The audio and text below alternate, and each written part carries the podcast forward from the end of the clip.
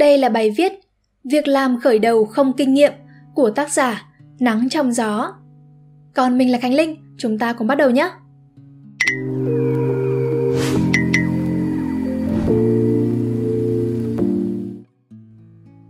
Đây sẽ là một câu chuyện hơi hướng thường nhật theo góc nhìn của một cô sinh viên năm tư khi đã trải qua khá là nhiều công việc không chính thức và các hoạt động trường lớp suốt 4 năm đại học.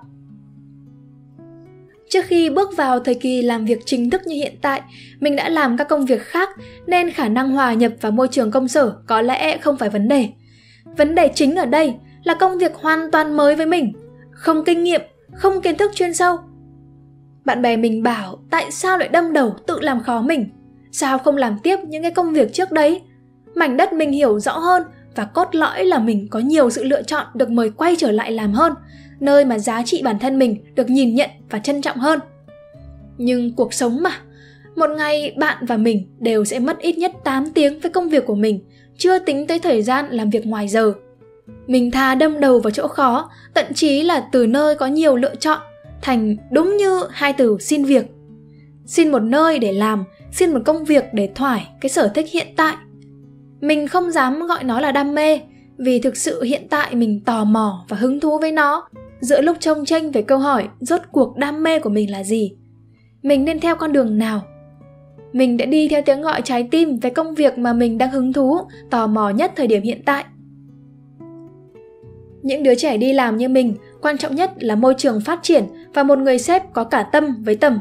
Mình chọn nơi làm việc hiện tại vì trong buổi phỏng vấn, mình đã thấy được những điều mình cần ở nơi đây đương nhiên rồi, bạn tìm được một nơi ưng ý để làm việc và được làm công việc mình thích hứng thú nhất, nên việc bạn hào hứng, dành hết tâm trí nhiệt huyết vào nó là chuyện thường tình. Mình bước vào chỗ làm với khí thế hừng hực.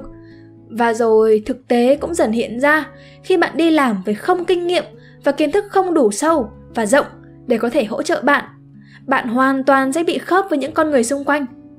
Từ một cô gái tự tin năng nổ, mình trở lên hoài nghi về bản thân mình hơn và đương nhiên, sếp sẽ nhìn ra sự tự ti đó. Họ cho mình test năng lực của mình. Công việc dần nhiều lên, mình bị khớp, không biết nên làm gì, làm như thế nào. Nhưng đừng trông chờ vào việc ai đó sẽ giúp bạn, vì đồng nghiệp xung quanh bạn, sếp của bạn, họ đang quá bận với công việc của họ. Và việc của bạn là tự bơi. Khi bạn tự ti về năng lực của mình, dù đã xác định sẵn tinh thần, thì cảm giác hoang mang, hụt hẫng vẫn diễn ra mình bị dối trong mọi việc, rồi đụng đâu sai đó. Mình thấy bản thân như là bị tách ra giữa một team. Tuy nhiên, chuyện gì cũng vậy, luôn có những cách tốt hơn chúng ta đang nghĩ và đang làm. Vậy làm thế nào để tồn tại và phát triển trong môi trường đó? Câu trả lời vô cùng đơn giản và ai cũng biết, đó chính là học và kiên trì. Mình học rất nhiều, mình học tất cả từ cái nhỏ nhặt nhất tới cái to, đúng kiểu ngấu nghiến mọi thứ luôn và mỗi lần ai chia sẻ cái gì, mình cũng ghi âm và ghi chép lại để làm tư liệu cho mình. Thời gian đầu thì mọi người ít giao việc cho mình, thì mình sẽ dành khoảng thời gian đó để tìm hiểu tất cả những gì liên quan đến công ty, xem cách mọi người đang chạy công việc, quan sát rút ra, rồi lại quan sát và rồi lại rút ra. Khi mình không kinh nghiệm là người hoàn toàn mới như tờ giấy trắng, mình đã tự nói với sếp tất cả những gì anh chị hướng dẫn em bây giờ sẽ là những nét vẽ đầu tiên về nghề nghiệp này lên em. Và nó ảnh hưởng tới cả tương lai sự nghiệp sắp tới của em nữa. Và bạn biết gì không? Những báo cáo công việc của mình bắt sửa rất nhiều. Cái cảm giác bạn gửi một demo công việc ba, bốn lần vẫn không được duyệt. Cứ gửi cho sếp lần một thì sửa lần một, xong lần một lại đến lần hai, rồi lần ba, lần bốn. Đương nhiên là cảm giác một, hai lần đầu sẽ dễ chịu những lần ba, lần bốn thì cũng buồn chứ. Nhưng mình lại vui nhiều hơn buồn, vì ít ra mình đang được học. Mình biết mình sai ở đâu và hoàn thiện tại đâu. Mình làm mọi thứ từ việc copy paste số liệu sử dụng vài hàm xăm đơn giản. Mấy công việc không khác gì rót nước bưng trà ấy. Đến những công việc có phong sẵn và những plan tự lên ý tưởng. Lần nào sửa mình cũng ngoan ngoãn. Vâng ạ, để em sửa lại ạ.